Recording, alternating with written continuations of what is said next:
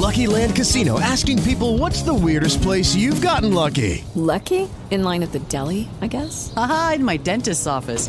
More than once, actually. Do I have to say? Yes, you do. In the car before my kids' PTA meeting. Really? Yes. Excuse me, what's the weirdest place you've gotten lucky? I never win and tell. Well, there you have it. You can get lucky anywhere playing at LuckyLandSlots.com. Play for free right now. Are you feeling lucky? No purchase necessary. Void where prohibited by law. 18 plus. Terms and conditions apply. See website for details. Guest says that while stress can be managed, mood can be elevated, growth can be arrested, blood can be stalled, and a clock can be busted, memory cannot be retrieved with a single magic bullet.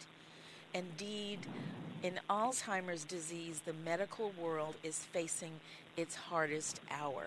Hello, everyone. I'm Pamela Brewer, and I'm delighted to have you join me on this edition of MyNDTALK. And I'm very pleased to introduce to you Dr. Shuvendu Sen. Dr. Sen is a renowned physician, author, speaker, and humanitarian.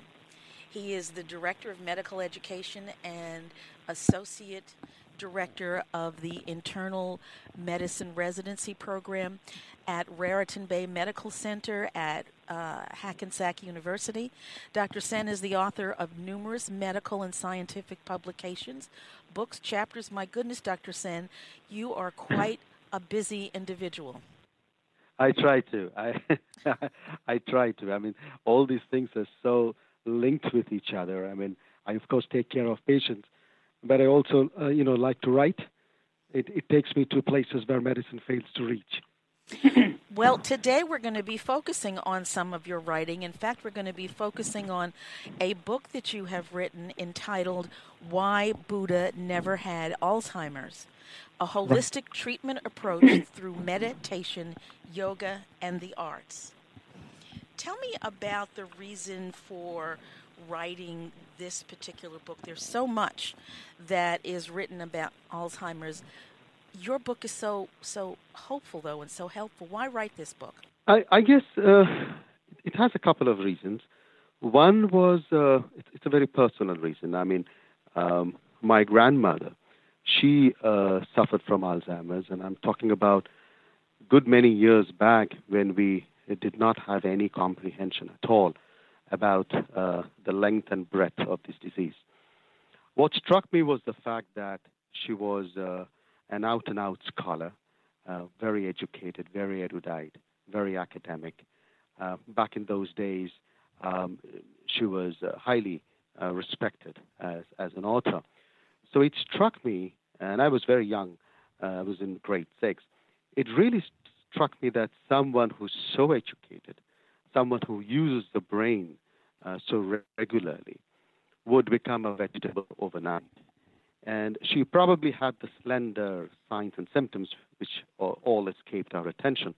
But nonetheless, uh, she escaped all our attention one evening, and we lost her. We lost her for about 48 hours. So when we eventually rescued her and she came back, she had no recognition of herself or any realization of where she belonged, and uh, she just turned into a functional dream. And, and it struck me that someone who is so educated, so academic, so scholarly, how can she turn into a vegetable? Now, 30, 40 years down the road, we are facing the same question. Because, you know, it's a myth when we say that if you're educated, if you're academic, um, you're not going to get the Alzheimer's because you're using your brain. But Alzheimer's is much more than, than that. So that was one, you know, nagging point that I always carried with myself years before I became a doctor.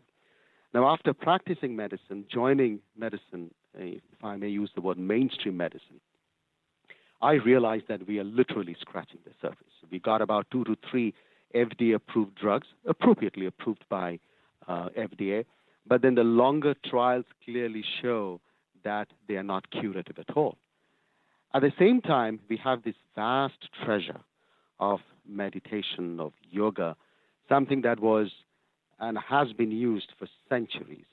And now that we are blessed with modern technology, we are actually now researching into the brains of these meditators, and we are actually finding, lo and behold, that they are showing the benefits of this meditation on those areas of the brain which are getting hit by Alzheimer's. So it was almost like a, a, a compelling force, and uh, and I thought of bringing it up to the forefront. Well, it, it certainly is, as I said a moment ago, um, a, a different approach to thinking about and, and uh, Alzheimer's and treatment. Uh, but let me ask you, let me go back a bit. You, you were six sure. years old uh, when grandmother went from being one person to a completely different person. Do you recall what that was like for you just as a little one? I would think that'd be pretty scary and pretty confusing. I was I was emotionally crushed because I was her uh, favorite, and there were a lot of conversations back and forth, a lot of stories that were told, and she she would listen to everything that I would say, some that made sense, sense, some that did not make sense. So for me, it was it was a shock because it was the collapse of a relationship. I mean, I can understand that uh, you know she would come down with a disease because she was on the senior side, and I can accept that. But to look at someone who had complete structural integrity, and, and, and there was nothing wrong structurally, but that a person who looked the same just did not behave the same way. And and it it completely shocked me. It was it was it left a very deep impact on me. And now now that I I practice medicine and I see the same effects on the caregivers uh, when they take care of their uh, beloved, and uh, there's there's no as such structural disease that they can hold on to. Uh, it, it is it is just the collapse of of a relationship uh, despite having the presence of uh, the beloved. So it's it's a disease with enormous uh, emotional impact, and, and I felt it at, at a very young age, and I and I carry it with me even today.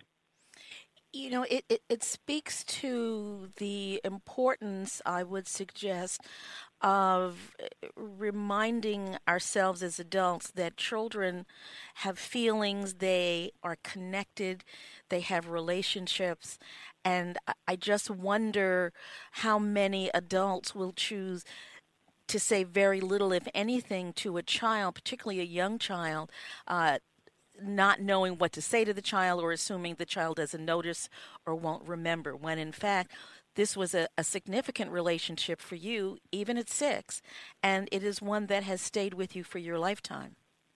Absolutely, absolutely, and and you know I carry it with me, and and a lot of my my primary emotions uh, have been dictated with a love that was lost overnight. Mm.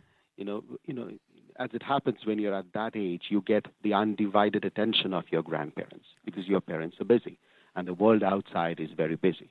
And that was my little privacy. That was my little world where I interacted with with fearless respect or disrespect. You know, I, I could do whatever I want to do. I could say I could relate to her in whatever ways, and and and that sudden collapse, uh, this almost the, the vanishing of a relationship, the suddenness of it all. It is it's almost I felt like somebody just grabbed my grandmother and pulled her into the darkness, and and I couldn't see her, and then the agony of seeing her in reality, and and trying to go back to the, the, the intimate moments that I had with her and failing repeatedly uh, you know, when she would just stare at me or just cry for no reason.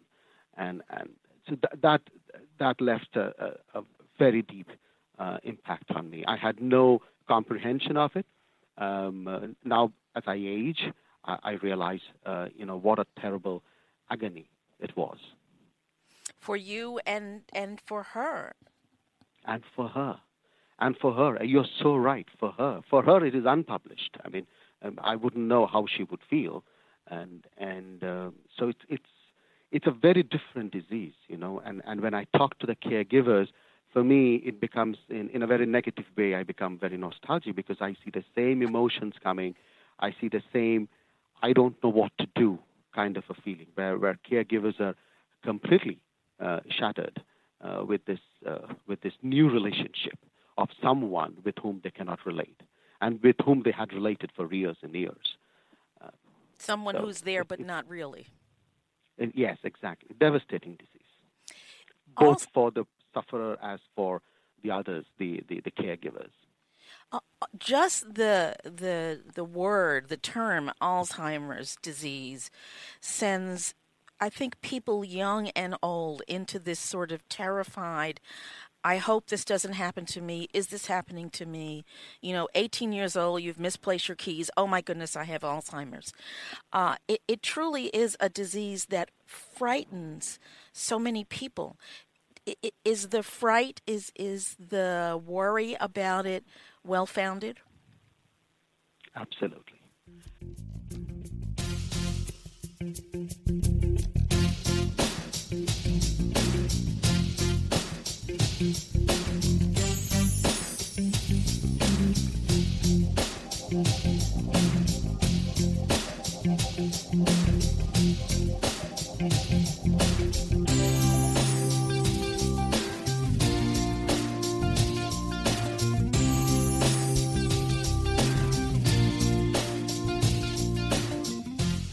Absolutely. I mean, it's not the first time that we clinicians and scientists we have come across a disease with such colossal uh, effect.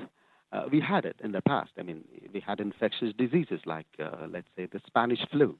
We had the plague. We had leprosy. Uh, and then in recent years, we had HIV. And so those were major diseases. They quickly spilled out of classrooms. They became social affairs.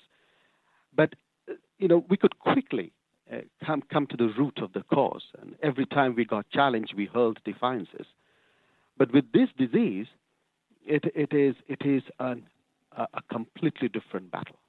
Um, simply because, and, and, I don't mean to sound superficial, but uh, it, is, it is comparatively easier to address problems of a liver, problems of a spleen, problems of a colon, problems of a bone, as compared to the complexity of a brain as also the fact that the mind is much more than the brain.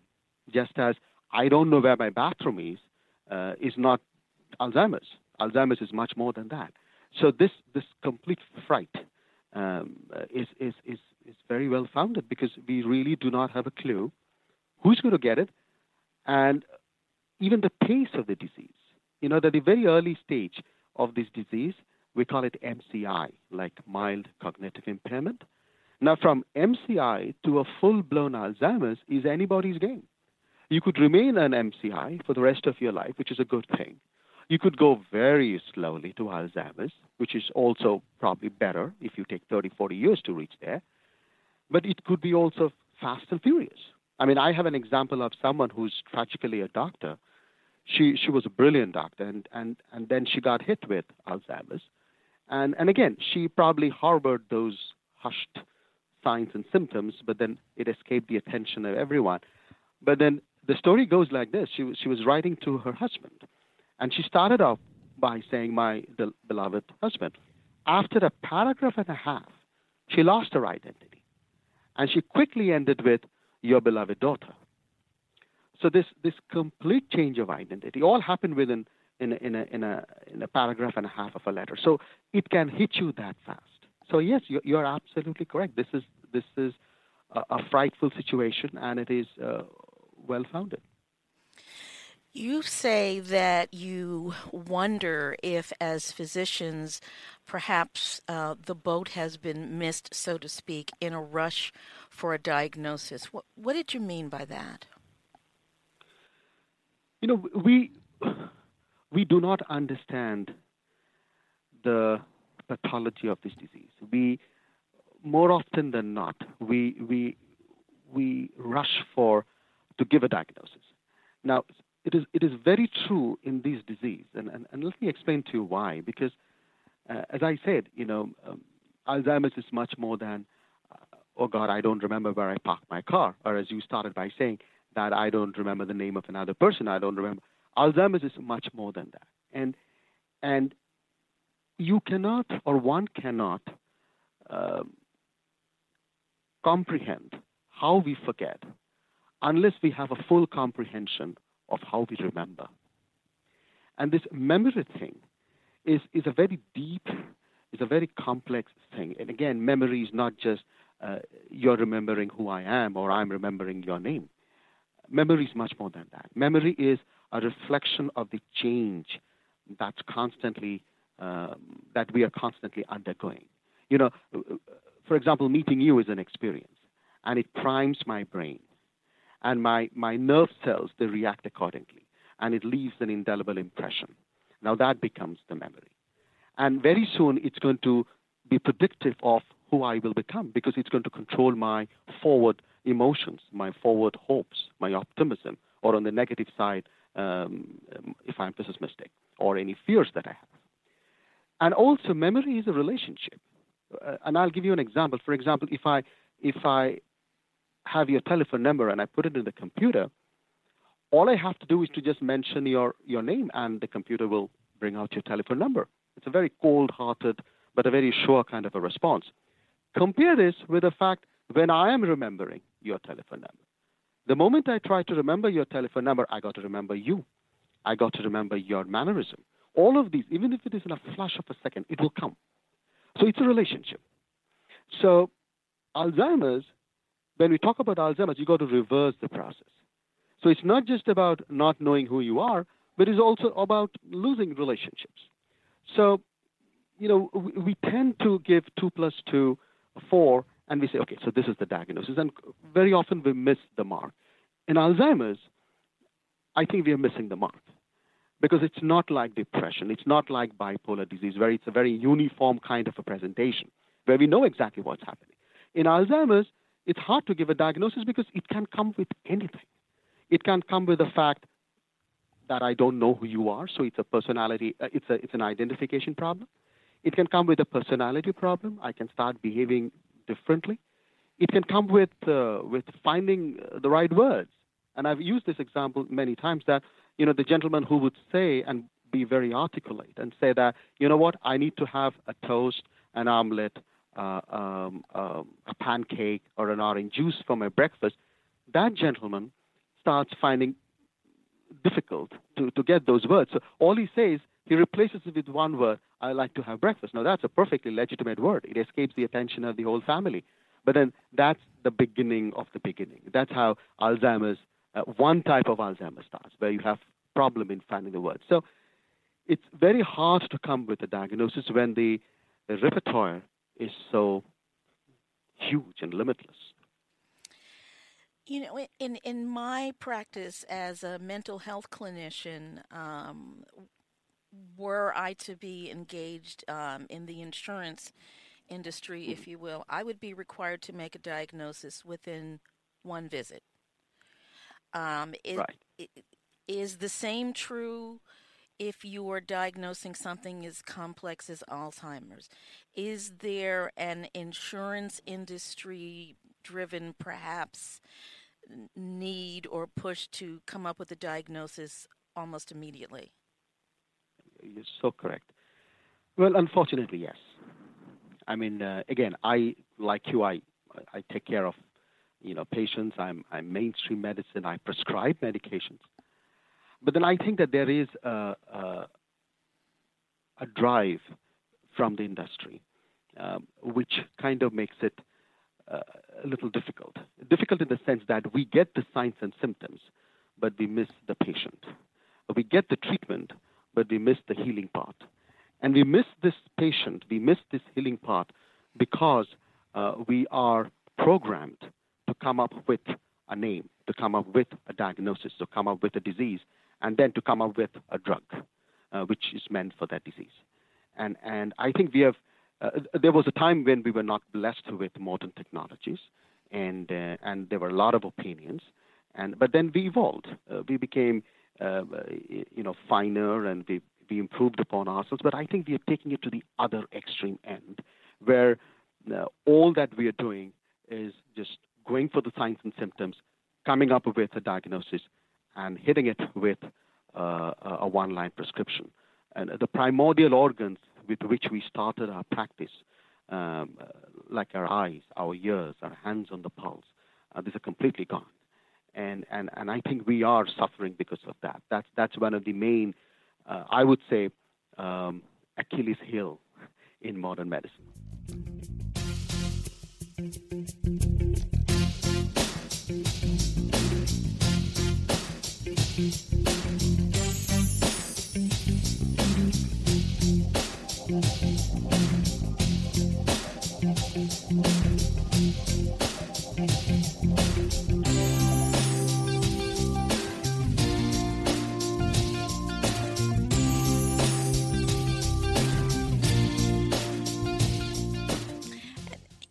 Also uh, point out in Why Buddha Never Had Alzheimer's that um, yoga and meditation can be helpful in a broad range of stress related illnesses. I mean, you've, you've talked about the impact of stress on Alzheimer's, but there's also uh, been a look at the impact of yoga and meditation for those dealing with anxiety, post traumatic stress disorder, depression, and even substance abuse.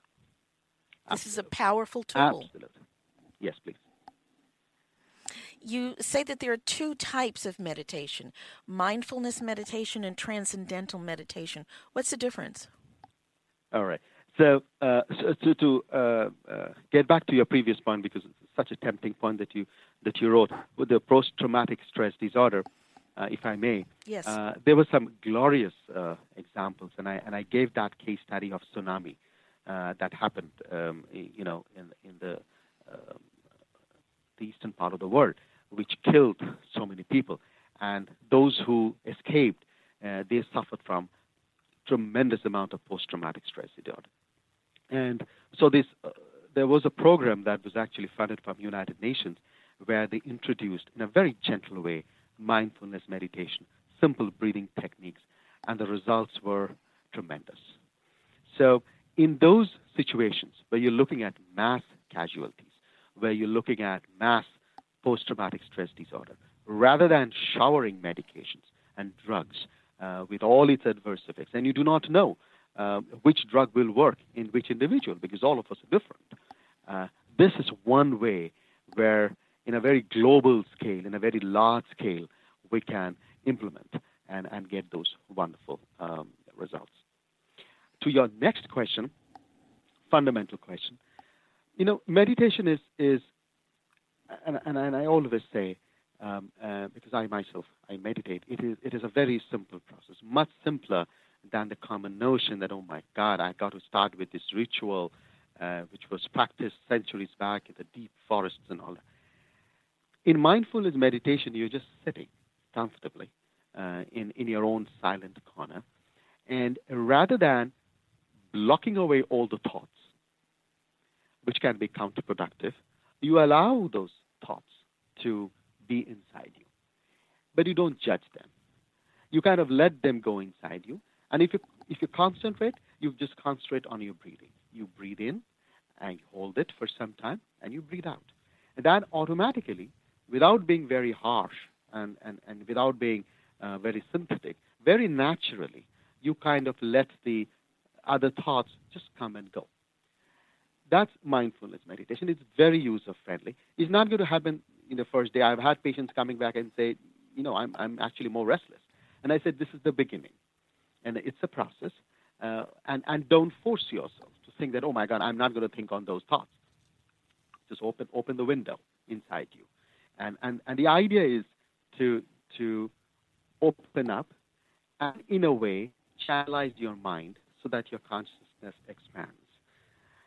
In, in transcendental meditation, it's concentration meditation. In concentration meditation, we say you can concentrate on um, anything. It could be an object, it could be a flame, a candle, or you could be repeating a word. In, in, in, in certain um, process of transcendental meditation, they give you a word, and you just repeat the word. Repeating the word is not being religious uh, you're not uh, embracing any religion. In fact, meditation has got nothing to do with religion. It is, it is a practice, it is a scientific practice. You just repeat the word so that you can keep your concentration on that word. If you're having difficulty in concentrating on a flame or a picture uh, or anything, um, you just keep on repeating the word and the concentration will come because you are um, subconsciously concentrating on that word. And, and the idea is to channelize all your energy eventually and, and, and focus on a certain one uniform path, which eventually, as science showed, gave rise to this plethora of alpha waves and neuroplasticity. the fact that you uh, make reference to the fact um, that it's not a religion, you know, so many people, when hearing about a quote unquote new practice, uh, or a new way of thinking or being will will say almost a knee jerk reaction. Well, I'm not religious. I don't really believe in that. That's not what you're talking about at all. This is, as No. you have said, this is a scientific practice. This is a medicine that we can provide to ourselves. You're so true. I mean, I, I did mention areas where uh, meditation has been practiced by all uh, spiritual leaders across the board, and and uh, it happened at a time when science was evolving. So the scientists of those days they could not translate uh, the the power of these these treasures into a, a therapeutic use which is what is happening now. The wonderful thing that has been happening for the last two to three decades has been now that we are armed with uh, this, this fantastic technologies that we have, uh, the scientists have now decided that, okay, let me see what this process uh, does to the brain. And, and, and sure enough, we are going into the deeper parts of the brain and we are seeing the wonderful effects that this uh, process does. And you're right, it, is, it has got nothing to do with religion. It's a process, it's a procedure, it's an exercise just as we go to the gym and we work it out, this is a cognitive exercise, a mental exercise. So a- again, there is a significant uh, amount of help that we can give ourselves, and as you said, it doesn't cost money. The only thing it costs, if you will, is time, and who better to invest your time in than your own physical and mental health? So very well said. So very well said. That that's exactly what it is. I mean, we we say to invest our, in, in ourselves. Uh, let's say in reading a good book, in in gardening, uh, in in in going to a good place. So similarly, we say invest in yourself.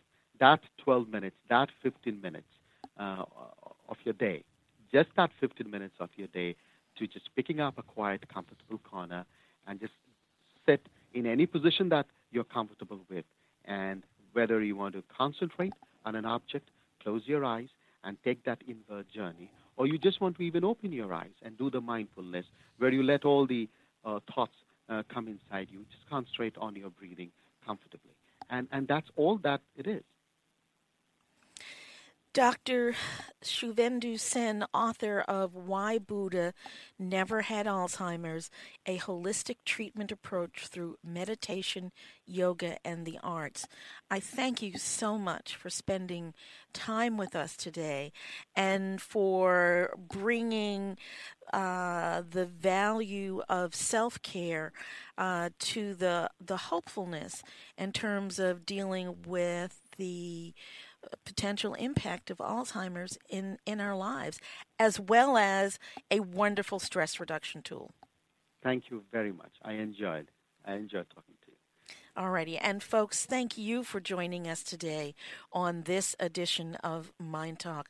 Again, the name of the book written by Dr. Shuvendu Sen is Why Buddha Never Had Alzheimer's, a holistic treatment approach through meditation, yoga, and the arts. MyNDTALK is available to you daily and it is available to you on demand by going to myndtalk.org. MyNDTALK is provided as an educational public service. It is not intended to replace any work that you might choose to do with a medical, mental health, or other professional.